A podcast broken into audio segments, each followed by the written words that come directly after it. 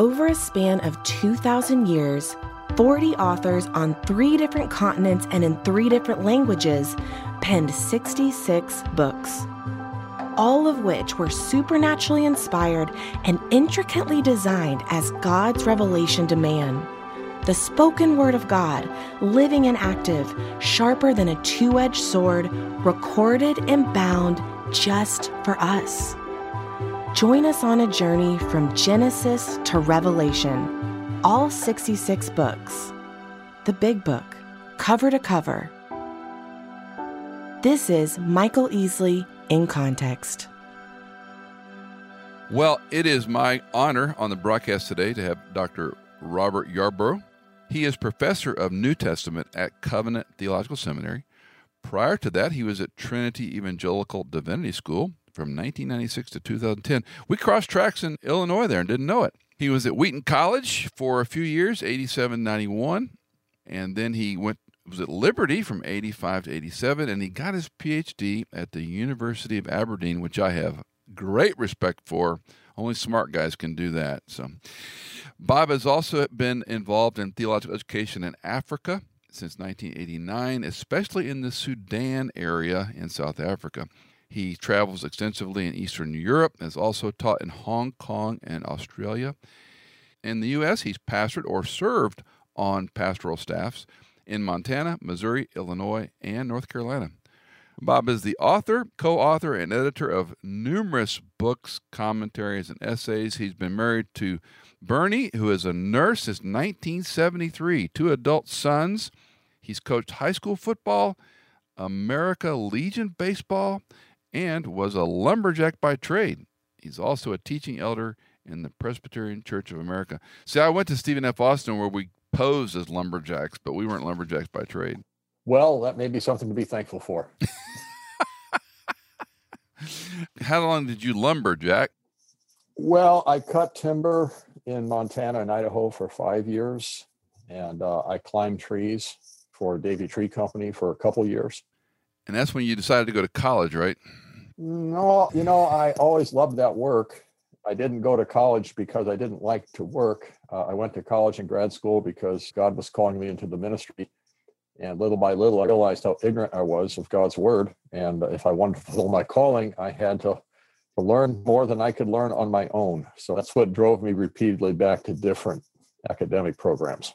Well, we're glad you spent the time and the and the sweat equity to study and learn and teach and write. We are talking about the little book called Titus that Paul wrote to this man that we don't know a great deal about. So let me start with the question I like to ask our subject matter experts. Give me a, you know, 25 50 word overview of this letter that Paul wrote the younger Titus.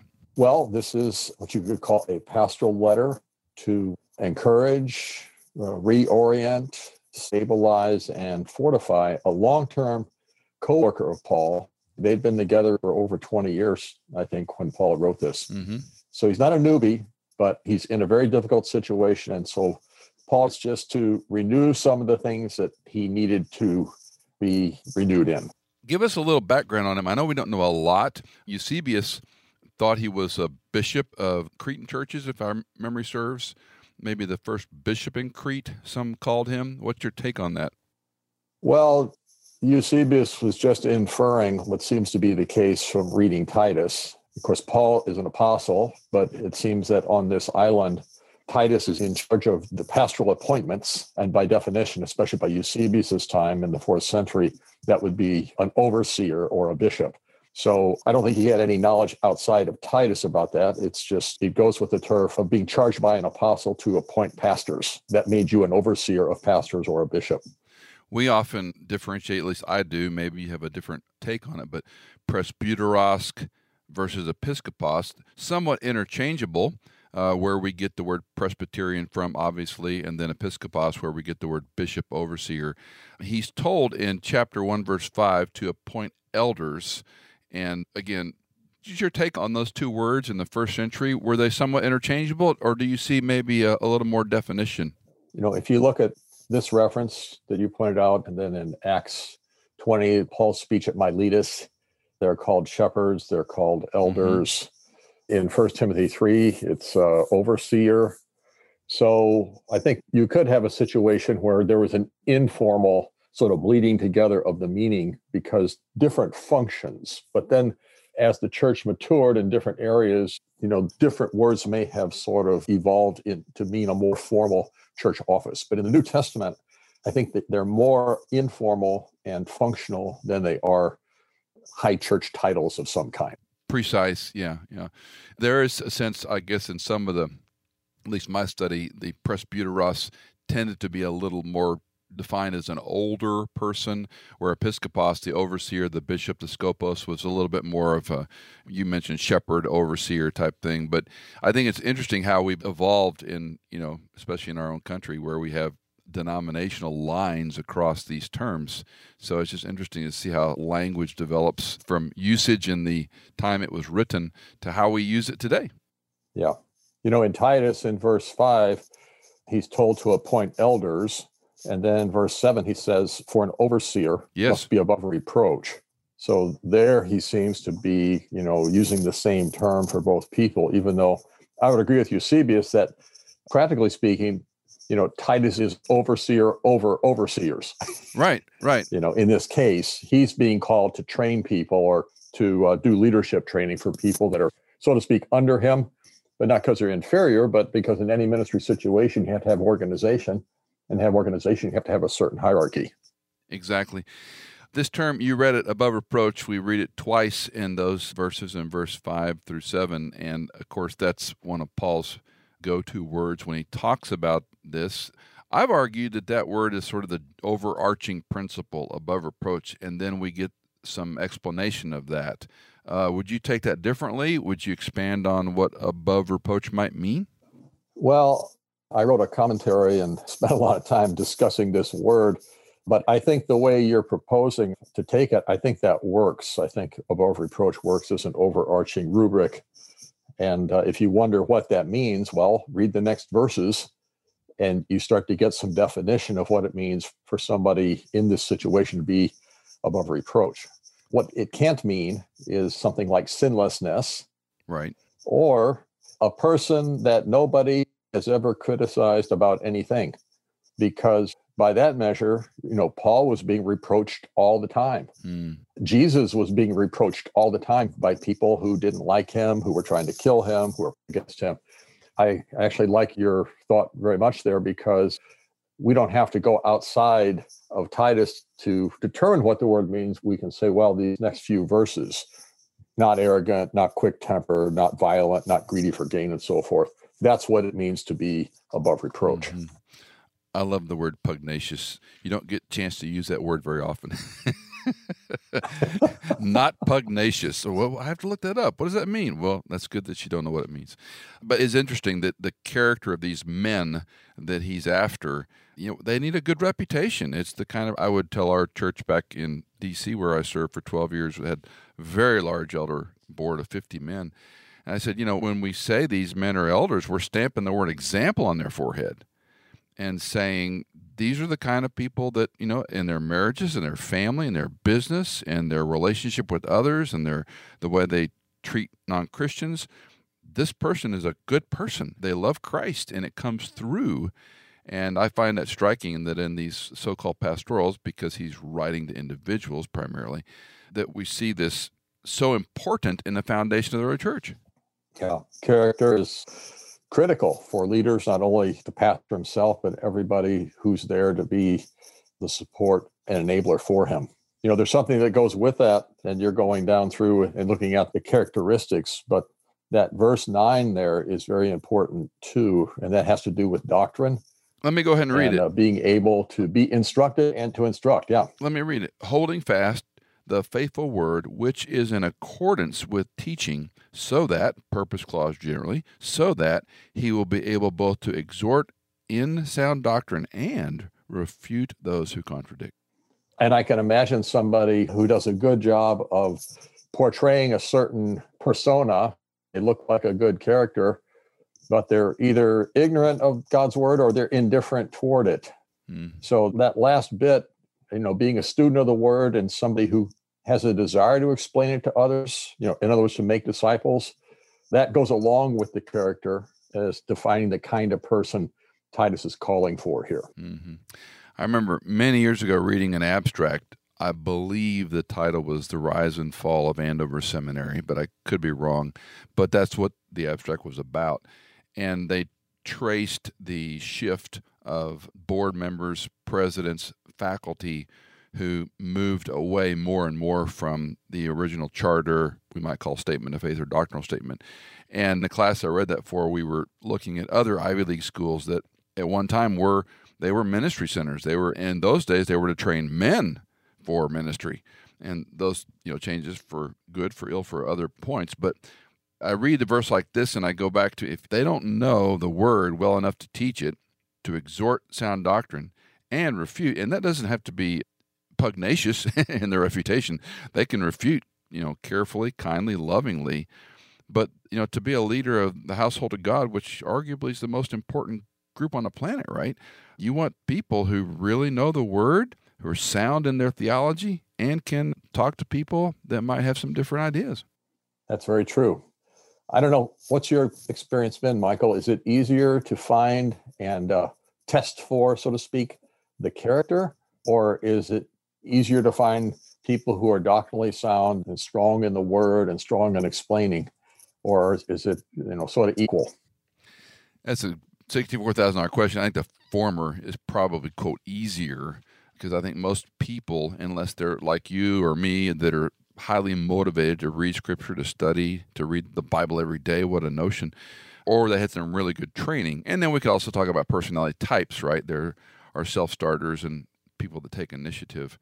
Yeah, it's a that skill versus character is certainly a balance, which is also another reason why we have plurality, right? Because that way we have you have a doctor who's maybe a really good diagnostician, or maybe he's really good at prescription. You got an engineer, or you got an HR person that really knows, you know, employees and human relationships, and so that's where the plurality seems to come in. Yeah, but and this is a critical question in the nature of the church as well as the nature of leadership. When it comes to being a disciple of the word and being capable of making disciples of the word, is that just for some people whose personality type comports mm. with that? Mm. Or is that sort of a definition of what it means to be a, a serious worshiper of God in the name of Jesus Christ? Yeah. Because if really it's more about being a nice person with good character and you know kind of believe in jesus and show up for your meetings. That's one way of looking at sort of a godly leader in the church. And then there's kind of a lunatic fringe that really study and and are committed to learning and sharing. But titus seems to be saying we need people of high character but we also need people who are zealous for the word. Yeah i couldn't agree more. One of my big soapboxes over the years has been when I used to do lots of conference speaking, and I would tell these pastors, we're building churches metaphorically and physically. We're building buildings and programs and waiting for someone else to make disciples. And Jesus told us precisely the opposite. He said, make disciples, and he'd build the church. Now, I'm not saying he's literally going to do brick and mortar, but you know my point. And I think it's easier to build a building, literal and metaphorical, than it is to make disciples. So, church programs and church you know incentives and staff tend to go those directions where if you're not making disciples this has been a long axe of mine to grind over 40 years. If we're not making disciples we're failing at one of the clearest things he told us. And i'm with you. I think you know to have someone who can i use the example of you know in a given church maybe let's say the sign gifts are a debated issue. Let's say the church has got a statement of faith that says they're cessationist for example can an elder have a new couple coming to the church and they love everything about it and then they get into membership class and they find out the church is cessationist and they go well you know well, we speak in private tongue languages. That's a crucible for how that man is going to shepherd because if he can kindly lovingly say you know i respect that i appreciate that i'm not here to pick a fight we hold to this for these reasons now, if you want to be a member, we're not saying you can't hold that belief or you're wrong. What we're saying is that's an area you're going to find attention. That's an area we're not going to change on. And we'd love to talk to you about it. You know, can in other words, can he kindly instruct them as opposed to just waving his arms and saying, "Oh, you're not a cessationist," or in the case of a church that held sign gifts, you're not a church that you know you don't believe in sign gifts. Of course, you can't be a member. And you and I have lived long enough to have these kind of examples happen a lot of times in local churches. Sure, sure. Well, I think you've got Titus on your side in terms of uh, prioritizing discipleship as a sine qua non for a church leader. Absolutely. Let's jump to chapter two. Now we're going to differentiate. And of course, Pauline literature is so well organized in the main. It's so, if we just take our time. So he's moved from the salutation, which we don't gloss over when we read it. Faith, hope, and love, of course, come out in most of his writing. We now have this, for this reason, I left you in Crete. You got to set up the leadership structure of the churches. Now, in chapter 2, he's going to say, But as for you, speak the things which are fitting. We're going back to sound doctrine. And then he goes, Older men, older women, younger women, likewise young men. What's he doing here, Bob? Walk us through Paul's arguments and why he writes this way. Well, I think there are a lot of considerations that are uh, primarily pastoral.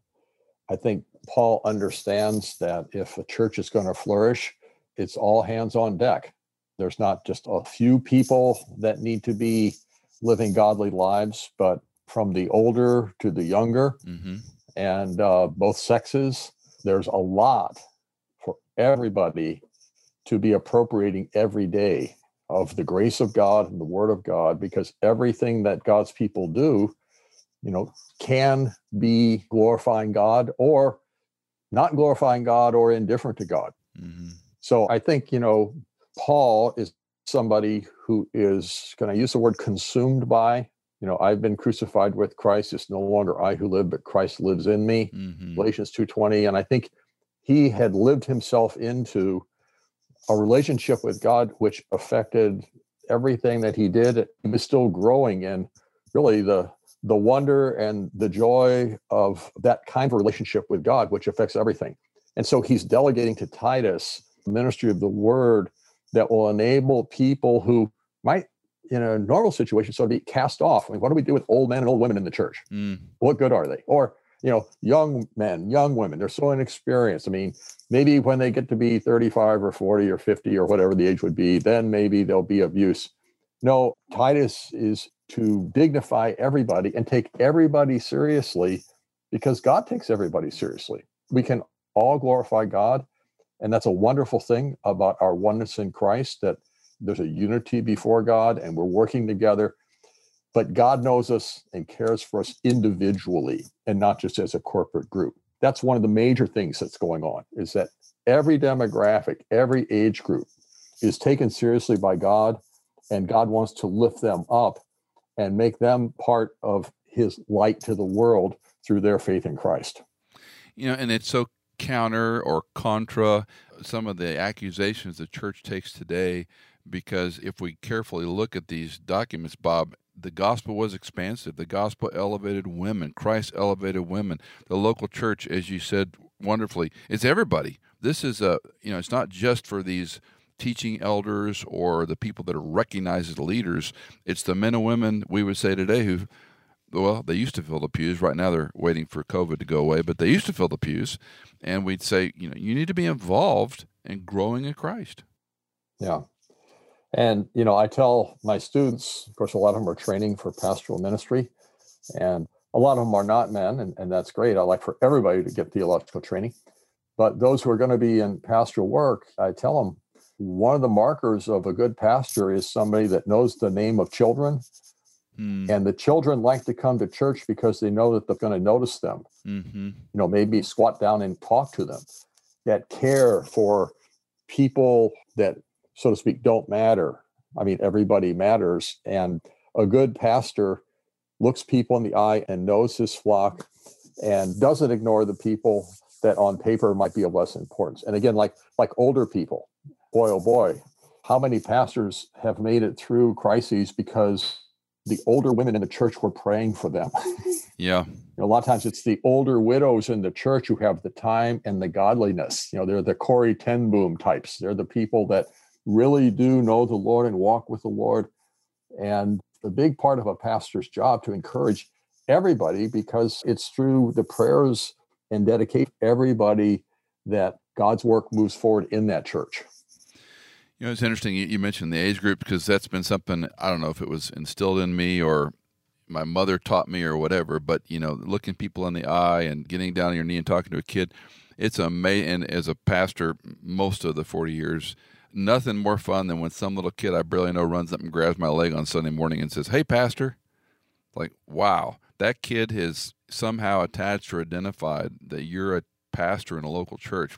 Woo, that's a big deal. Yeah, it's a wonderful feeling.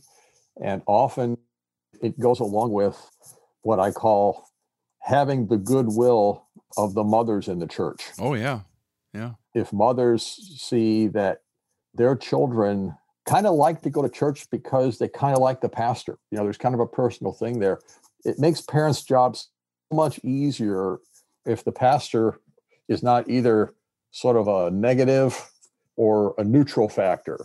And a lot of times, probably, you know, pastors are not that much of a positive, or not because they're bad, but because they may be kind of unknown, right? You know, personally to the kids. But right. I think Titus gives us a model here where, you know, everybody is noticed by the pastoral overseers. One thing I noticed when I was teaching through this as an overview are the number of times Paul uses the term good deeds. And for a, a letter this short, is it one, two, three, four, five, six, six times one's implied, he uses this phrase. First time is in 2 7. In all things, show yourself to be an example of good deeds. Verse 14, who gave himself, speaking of Christ, for us to redeem us from every lawless deed. That would be the other side of the implication. And then, chapter 3, verse 1, remind them to be subject to rulers, to authorities, to be obedient, to be ready for every good deed. And then we jump over, it's sort of referenced again in verse 5, but again implicitly there, he's talking about he saved us not on the basis of deeds.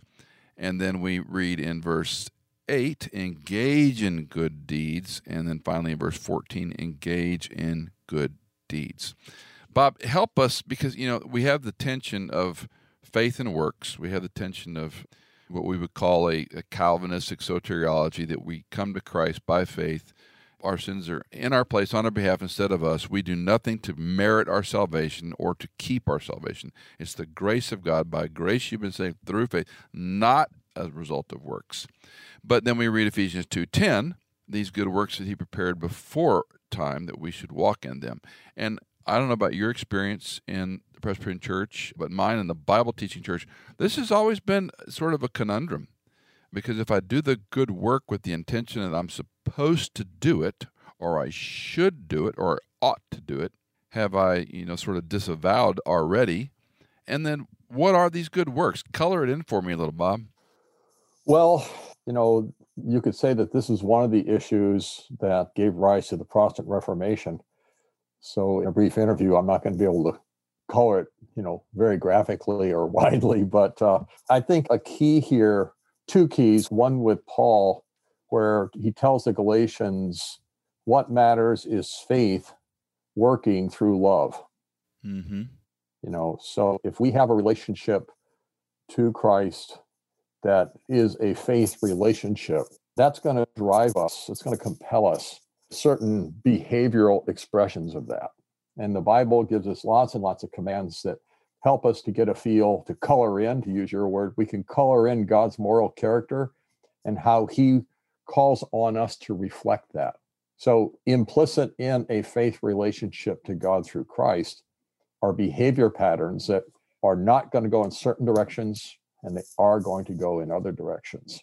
Now, that's Paul. I think behind Paul, we've got Jesus. You remember on the Sermon on the Mount, everybody from Sunday school remembers the wise man built his house upon the rocks and, and that story. But in that context, you know, that's where he's saying, Many will say to me, Lord, Lord, did we not do all kinds of things? And he says, I'm going to tell them, Go away from me. I never knew you. Hmm. I never knew you. So we come to know Christ through faith. And he's saying there, you know, you can do lots of works in my name. You can do miracles in my name. But on the last day, there are going to be people that say, Lord, Lord, and that did lots of things, but I never knew them. mm-hmm. So I think the key here is personal relationship with God through faith in Christ. Notice in Titus 1:16, they profess to know God. Yeah. But they deny him by their works. So there's a disconnect between what they say they believe and how they're living. So the gospel creates a changed life, a changed heart, a changing mind, so that more and more there is a match between what we say we believe about Jesus crucified for our sins and risen from the dead, and then how our lives reflect that. As Jesus said, if you love me, you'll keep my commandments. Hmm. You know, it's a hard question, Michael, because the answer is sort of a of a dynamic answer. It's not just a simple principle, because our walk with God is not a principle. and we can describe it with principles, but it's like your relationship with your wife in a good marriage. That relationship can only be defined by the living out of the relationship. And that involves trust or faith, but it also involves behavioral gestures, things that you do because you love that person, that honor that person. So basically, to sum it up, you know, the key to the resolution of the faith works dynamic is a personal relationship with God through Christ. And this is the God in Christ of Scripture who defines himself copiously, Old Testament and New, with many, many commands to his people that help them see what it means to live out God's character in relationship with him. You know, as I think about you know raising kid, we have four kids and a few grandkids, and you know, there's the whole your children may relate to the father with all sorts of complication, but I like to use the algebra absolute bars. You know, if you have an equation that's inside the absolute bars, the outcome is always positive, even if it's negative. so, so I use absolute bars hmm. theologically and say, if I love my father, I want to please him. Now, immediately red flags go off. I'm not a pleaser. But if I love my father and he is teaching me good things, I would do well to listen to him. And so not to be too anthropomorphic, but to say if we love Christ, if we love, and you referenced all the, the statutes and uh, commands in the Old Testament to boot, if we loved God and we read His Word, I still go back to if I'm not in the Word every day, I'm in trouble. Just because I forget everything. But but if I'm in the Word every day and I, I read something and it catches me, going, oh, I'm supposed to love my wife as Christ loved the church and gave Himself up for. Her. How have I given myself up for Cindy lately?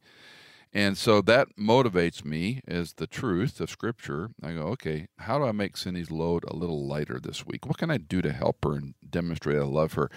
I'm not doing that out of an obligation to curry favor or be a pleaser. I'm doing that because I love God, hopefully. I love my wife, hopefully. And I want to be the kind of man that God wants me to be. So you're right. We can't solve this in a 30 or 40 minute conversation, but I think this tension, Bob, is huge in the heart of the quote average Christian. That he or she does not understand good deeds or good works or even obedience and love. And that verse you read, 15, uh, 16, is chilling. Well, their deeds, they deny him, being detestable and disobedient and worthless for any good deed. Oh, that's a hard one to read. Yeah. Well, it's all painful if you're talking from a discipleship standpoint, sometimes from a parental standpoint, certainly from a pastoral standpoint, because you know people struggle. People struggle in their lives, and and often they'll be diligent church-going people. Sometimes they kind of give it up, or they're sporadic, but sometimes you know they're they're showing up. But they have a credible Christian profession, and they're not robbing banks and killing people. So, you know, they're good mm-hmm. moral people, but there's something fundamental missing. And that's where, again, I go back to Jesus saying, Depart from me, you evildoers. I never knew you. Mm. We can have Christian beliefs and Christian behavior and not know Christ. That's, that's just chilling. That's just the way it is. Yeah, and, that's... and that's another reason, Michael, we need to read the Word of God every day so that the Holy Spirit can continually renew us in our walk with God, just as we need to be renewed in our relationship with our children, renewed in our relationship with our wives. We need to be renewed in that. And then, as servants of the gospel, I mean, you're a pastor and, and I teach and I preach, we need to proclaim the word of God week by week because a lot of people, the light hasn't gone on. Mm-hmm. and they may not know it hasn't gone on.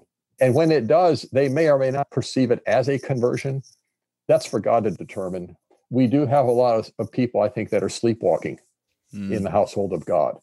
And we just need a, you know, a diligent testimony to the living Christ at all times so that when that juncture comes in a person's life that they're really ready to get serious, they're sick of themselves, they're sick of their sin, they're sick of you know what they feel deep inside as a kind of a phony religiosity god is very anxious to switch the light on. Hmm. and uh, that third component that's the you know you got faith that's one component or belief that has to do with doctrine.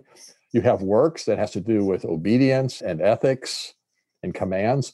But there's a if you think of those as x y coordinates there's a z coordinate and that z coordinate is devotion love feeling a personal rapport with god mm-hmm. because he's come into your life and changed things through the gospel of christ mm which I think is such a remarkable, and of course, you're the scholar who's written the commentaries, but the faith, hope, and love triad in Pauline theology just blows my mind. We put it on greeting cards, but what you just articulated is so that's the crux of this whole overuse the word gospel, I think, but the transformation of the gospel are those three things. Interestingly, he seems, at least in my study, to emphasize those at different times and different settings when he writes these uh, letters. Yeah definitely definitely. And you know faith hope and love that's a great triad but so is the three times three of the fruit of the spirit. Oh yeah yeah yeah. So the gospel benefit is so rich that it can't be reduced to three or nine. nine oh sure. No any number of things we're just using illustrations and allusions mm-hmm. I tell people when, all the questions I have when we walk across this threshold to the next, they'll be gone in the first nanosecond or whatever is a sub measurement of that. And then we'll be understanding Christ and rejoicing forever. Let's talk about chapter three. And again, he talks about be ready for every good deed. And then we get this positive negative, which Paul is so good to do uh, malign no one, peaceable, gentle, showing every consideration for all men for we also once were foolish ourselves, disobedient, deceived, enslaved to various lusts and pleasures, spending our life in malice and envy and hateful, hating one another. But when the kindness of God our Savior and his love for mankind appeared, he saved us. And here's the verse we want not on the basis of deeds which we have done in righteousness, but according to his mercy, by the washing of regeneration and the renewing of the Holy Spirit. Give us Dr. Bob's running commentary on these first five verses of chapter 3. Well, let me uh, just observe one thing here with respect to the first few verses where he says, Speak evil of no one. Mm-hmm. Some translations say, Have every consideration for all people. And just think of the difference in social media if people cut other people slack instead of thinking and saying the worst of them. Yes. I'm afraid that sometimes in the church, and I know I've been guilty of this, we forget what you read in verse three, you know, what we are guilty of ourselves. And, and then you get the ugly self righteousness mm-hmm. of religious people. And Paul knows that he's been delivered from many things, but when he writes to Timothy, he still has this sense of being uh, the chief of sinners you know so that's one thing I want to emphasize in what you read is that we really should be people of graciousness toward others and not people who seem to be condemnatory or dismissive or you know know-it-alls or people with such strong political leanings that you really I have no real interest in you unless you agree with me politically. I think that would be an application here. And I think mm-hmm. in our climate, especially today, Christians have to be very careful that their politics aren't so loud that their Christian witness can't be heard. Mm-hmm. so that's one thing. The other thing is, it's interesting. I take it that you're using the New American Standard? Yes, sir. Because it translates deeds. And that's a good translation. It's better than uh, the NIV, I think, which translates what is good. Mm-hmm however we translate it, what we need to understand is that the word line behind it, ergon, work, or erga in the plural, it's the things that are acts of obedience to God's law or God's commands. So, you know, deeds, I'm a little older. I remember the Boy Scouts and, you know, the, uh, the motto was do a good deed daily. Mm-hmm.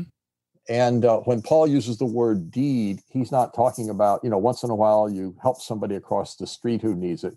He's using a word that, you know, we're not saved by works, but you need to do works. So we're back to our earlier discussion. Right. We're not saved because of works done by us in righteousness, but because of God pouring out the Holy Spirit and regenerating us and renewing us, we are zealous precisely for the thing that did not save us, which is good works. You know, you mentioned verse 14 in chapter 3. It says, Be zealous for good works.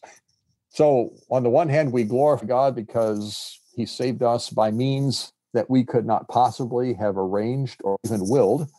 Now that he has claimed us, we find ourselves, especially if we're in the word, like Michael, you you say you're compelled to be, we find ourselves constrained more and more to figure out ways, you know, that we can be zealous to make things happen that are in God's favor. Yeah. You know, it is striking how the English translations render and fuss with verse 5 at great length. And I appreciate your differentiation of that because we come with a, how do I want to say this, a presupposed answer to a question we don't really have. you know, how, how did he really save us? And again, that works. I was reared in the Roman Catholic tradition, of which I have great love for many of the things about it, but this was a, a watershed because even though Christ died on the cross, you know, it was contingent upon what I did or did not do to assure and ensure of that. And I could never be sure of that in the Arminian theological framework. And these kind of verses, you know, rocked my world and perhaps rocked many people's world that, wait, he saved you not based on what you did or the manner or, you know, I would say we bring nothing to the cross, but according to his mercy. And again, that's so hard transactionally for humans to comprehend. Wait, I don't do anything? Well, yes and no. you know, you're responding in faith. Well, that's not a work. Well, is it? You know, we have these, we parse these things endlessly. But that's why I said earlier about, you know, basically reformed soteriology, that he calls us, we respond to that by faith at some time in our life, whether it's we were five years old and our mom was reading a Bible story and we knelt by our bed, or, you know, we were at some Christian camp or as a teenager or later in life, but there was some point that we responded by faith. And I like what I call hindsight theology. You look back on these things, Bob, and you go, oh, he didn't save me because I was good or because I did these things. In fact, as you referenced, the all the bad self-righteous things in verse 3 are still hanging over my head. But when the kindness of God came, his love appeared. And this is what it looked like that he could save us, not based on what we were or what we did, but by his mercy. It should always blow our minds, right? It should always call us back to our foot of the cross and go, I don't deserve this, and I cannot comprehend why. That's very true. And don't miss verse 8 as sort of a of an answer to some of the questions you were just dealing with there. He saved us not because of works in verse 5, but then in verse 8, he says, This saying is trustworthy, and I want you to insist on these things mm. so that hmm. those who believe in God may be careful to devote themselves to good works. Right. So there it is. And don't is, stop. Uh, these are good and profitable for men. yeah. Yeah. Therein lies the tension. And, and just in my own sanctification, spiritual life journey, whatever you call it, I agonize. Maybe it's the way we're raised, but I agonize over, you know, have I done enough not to secure or assure my salvation, but am I loving God? I go back to my earlier analogy, maybe it's not the best, but am I loving Him and ready to obey? Yeah. Maybe there's a better way of saying it. No, I think that's a, a great way to say it. And, you know, part of your conditioning, I married a Roman Catholic, and then we were quite young, and eventually, you know, she came to a living personal faith in Christ. But in the course of our courtship and early marriage, I learned that to be assured of your salvation, from her standpoint, was a mortal sin. Yeah. It's a mortal sin. It will keep you out of heaven if you go around thinking that you know you're saved. yeah. Yeah. It's uh, pretentious. That's, that's it's yeah, that's pretentious stuff. I mean, that's where we grew up. Is you know, how dare you say that? You know, that's uh, hubris to say things like that. So here, Paul sets us down before he calls us to an assurance that the largest Christian denomination or confession in the world today says is a mortal sin. Mm. And of course, I think we can all feel that could get too big for your britches and you could get arrogant and, and you could have a false assurance, you know, start thinking, you know, God owes you something. And this verse keeps us humble. It's not by anything we did. But on the other hand, what God does is so great. And maybe the key there is, is verse six He poured out on us richly. Mm-hmm. Because of what's being injected into us all the time, which is the grace of God, the love of God, we have a predisposition to want to find ways, as you said, to obey Him and to make our lives more comprehensively available to Him and responsive to Him. And, you know, Michael, that can get to be a craving when we're younger in the faith and maybe have some rougher edges. The things we have to give up or the things we have to embrace to obey God, they can really feel like a chore mm-hmm. and they can be very painful. But I think the longer that we live in it, the more that we're relieved to have a blind spot revealed. Yeah. Because little by little, we respond to the, you know, Jonathan Edwards used the word lot sweetness, mm-hmm. the sweetness of God. And once we come to understand what a good thing it is to say no to ourselves and to say yes to Jesus Christ, we're on the road to something wonderful there. And uh, it leads us to eternity, I think yeah, often in, in my own life and trying to encourage folks in teaching is, you know, sin will never satisfy. If sin would satisfy, you would have one affair, or you would get drunk once, or you would, you know, maybe, you know, extort or use money, you know, terribly once and to be satisfied. But because sin never can satiate man's, you know, longings, cravings, desires, etc. The only thing that satisfies is a relationship with God and doing it His way. It, again, it's like children when you're trying to teach them, you know, good things, whether save money, work toward goal, and you you can do that. You can get that bike or get that, you know, car, whatever you need, and it's a good thing to be satisfied. But sin will never satiate the longing. And again, that's when I had to take on faith as a young man. I mean, I was terribly licentious before I came to Christ. And to come to Christ and realize it's not so much what I can't do anymore, it's what I can do for Christ. And that's where it goes back to the fellowship of the believers and being in the Word. You can't do this as a Lone Ranger. At least I can't. Maybe somebody can, but I can't do this as a Lone Ranger. Yeah, we definitely need each other. Yeah. Let's uh, wind down his this little letter that we could talk about for hours and hours and hours. Let me get your take on this conclusion. The way our English translations break it, I think, is a little unfortunate. But he says in verse 9 avoid foolish controversies, genealogies, strifes, disputes about the law, they're unprofitable and worthless. It, it, sort of tandems when we were talking about social media. I, I made this very similar comment in recent weeks about you know what's good, what's wholesome, and what we do on social media is such a knee jerk thing that often is not good. But be that as it may, and then he says, reject a factious man. And I have to sit back on the New Testament as a whole and what I know about Pauline theology and church planning. And I, I have to wonder what was going on that we don't know the backstory of when all of a sudden controversy, genealogy, strife, disputes about the law, and by the way, reject those factious people. you got any sense on? I know we're a little bit on you know theological imagination here, but what might have been the context for some of this? Well, one context is earlier in Titus, in chapter 1, verse 10 and mm-hmm. following, he talks about insubordinate people, empty talkers, deceivers. They need to be silenced. They're upsetting families, mm-hmm. blah, blah, blah.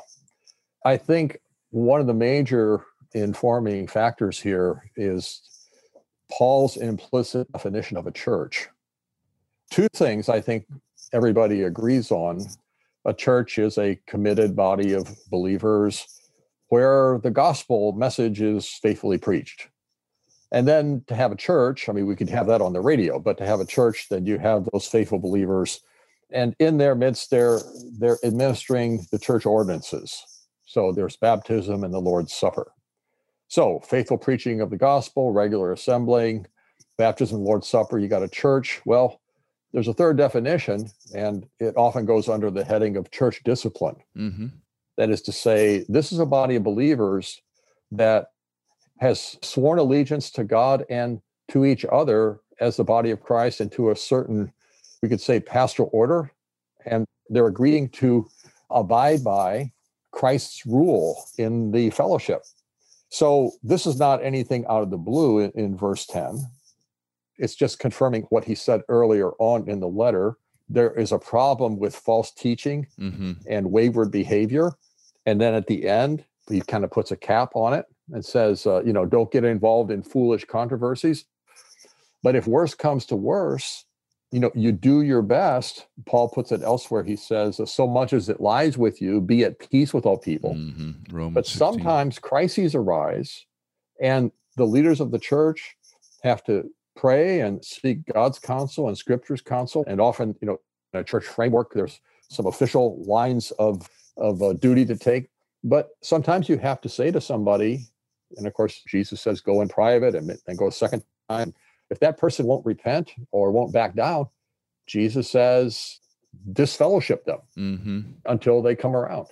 So I think that's what he's talking about there. We hope it doesn't come up very often, but no ministry goes very long without either wayward people or, or you could look at it from the other point of view. You could say, you know, Satan raises up opposition and it takes the form of this person or yeah. that family or that movement. And the church has to, this is why I see it as a shepherding matter. You know, we have to defend the flock. That's Acts chapter 20. Paul said, mm-hmm. you know, mm-hmm. wolves will come in, and you shepherds, you have to defend the flock.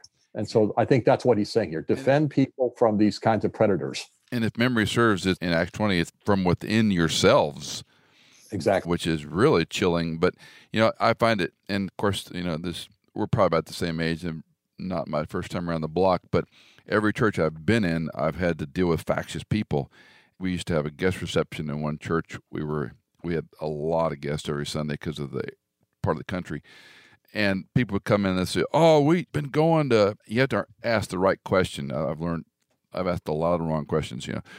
But I used to say, "Are you coming from some other church?" And they would start bashing a church they had just come from. uh-huh. and the, so I learned, "No, are you new to the area?" Was my question. yeah.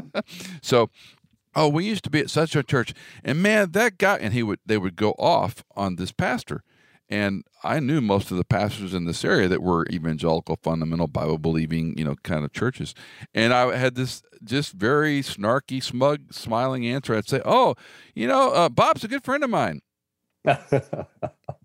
and just stare at him because A, I didn't want them bringing their problems to our church. B, if they're that way and the way they've left and they're telling a complete stranger, you know, the woes now, sure, if there's a relationship there and there's some false teaching going on or whatever, you can have a context for that conversation. But my point was, it just seems like factious people, they're not hard to find.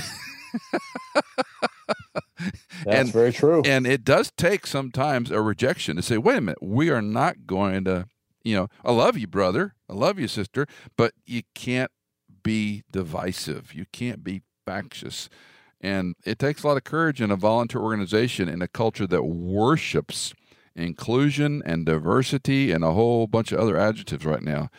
It is so challenging to say, I'm sorry, but to your point, shepherding the flock of God is the most important organism on the planet. And you're welcome here, but you can't be factious and divisive and teach crazy stuff or that word pugnacious that you used a while ago. yeah, no pugnacious people allowed. That could be the. You have to have a vision statement, right? Not it, pugnacious. It does help. Yeah, it does help. Not pugnacious. All right, Dr. Yarbrough, give us. You began this way. Give us a application or two or three as you read Titus. You studied it for years, taught it. Give us some applications, some takeaways, lessons we need to learn. Well, one thing, it kind of goes back to our discipleship discussion early on, but discipleship, of course, has to do with teaching and learning. And I think one of the major takeaways in our climate is that sound doctrine is foundational to fruitful lives. Mm. Sound doctrine is foundational to fruitful lives. Mm-hmm. One of the reasons I love to teach in seminary is because people are taking so seriously their desire to learn that they pay tuition to be taught. Yeah. And one thing I observe in churches is a lot of times as soon as the sermon starts, certain people will just close their eyes. you know, they're not there to learn. And if we're not learners, we're probably not really worshipers and doers. And I think Paul wants churches, he wants Titus to be overseeing churches where people are really benefiting from the fruit of the gospel. And that has everything to do with what we're learning. You know, when you talk about reading your Bible every day, that's intake from the Holy Spirit who inspired scripture. And it can totally transform our lives if we're diligent in sticking with it. That's one point, the importance of sound doctrine. Another is, I think, the inevitability of conflict in the church. Mm-hmm. Every chapter touches on and sometimes kind of goes into detail about how do you handle problems and how do you identify them? How do you stay away from them? How do you finesse them when you can't avoid them? And sometimes people get discouraged because there is conflict, but we need to realize there was never a time when the church didn't have to contend with the kinds of things that we wish didn't exist. And the last thing I'll mention, and Michael, you might want to tease another one or two out, but one thing we haven't mentioned when you read Titus, I don't know what you did, like an informal poll of church people. What's the word, the theme that's talked about the most? And uh, the answer by frequency of word use is either God or Savior or Jesus. Mm-hmm. So those three words occur 23 times in only 46 verses. Yep. And that doesn't count all the times that God or Savior or Jesus is the subject of a sentence or where you've got a pronoun like him or he. Right. So the God centeredness, I think there's something deep in us. You talked about this earlier sin can't satisfy. You know, sin does kind of satisfy the flesh, but when we come to faith in God through Christ, we have a new presence. We're remade with it. We've got a receiver, and that receiver is longing to connect more and more fully and totally with God. Mm-hmm. And when you read through Titus, it's easy not to see God because we can wonder about Crete and we can wonder about this teaching, uh that doctrine, and this strategy. But we got to remember the word that occurs the very most thing that Paul is most full of as the Holy Spirit inspires him to write is the living God. Mm-hmm. So I, you know, I want to really highlight there's something here that all of us long to be more in line with, and that's our creator and our redeemer, the Lord God who uh, has revealed himself as the Savior in Jesus. I appreciate you bringing that out. And in all the books, the Pauline letters, I have been emphasizing the Christologies at the onset. Some of them, every verse, the way we annotate a verse, every verse will have multiple references to God the Father, the divine pronouns. you know, mm-hmm. it's like I couldn't write a sentence. I was talking to another Greek scholar friend of mine and said, you know, I can use Greek pretty well, but to write in English as efficiently as Paul wrote in Greek would be I don't have the skill set or the time. That, mm-hmm. to see the inspiration of the way God's Spirit moved him to pen these letters, and you're right. I mean, the the most repeated themes and topics are are the things that we need to come back and focus on. But in all of Pauline literature, Christology leads the list. You know, it's who is this Christ? He's the God man. Who is this Holy Spirit? He's the indwelling spirit of Christ. You know, and we just sometimes miss the obvious things. But again, it is a book about God, right? To us who are desperately need him. So well, I could talk to you a long time, and I appreciate this conversation with Dr. Robert Yarbrough, aka Bob. And I thank you for your time. Thanks for your discipline, and again for your sweat equity Thank you for your faithfulness ministry over many years. Did you know that In Context is fully funded by our listeners like you? If you are a regular listener, would you consider giving a one time or perhaps monthly donation? You can give at michaelincontext.com. In Context is produced by Hannah Seymour, mixed and mastered by Sonomorphic, and music composed by Chad Cates and Blair Masters.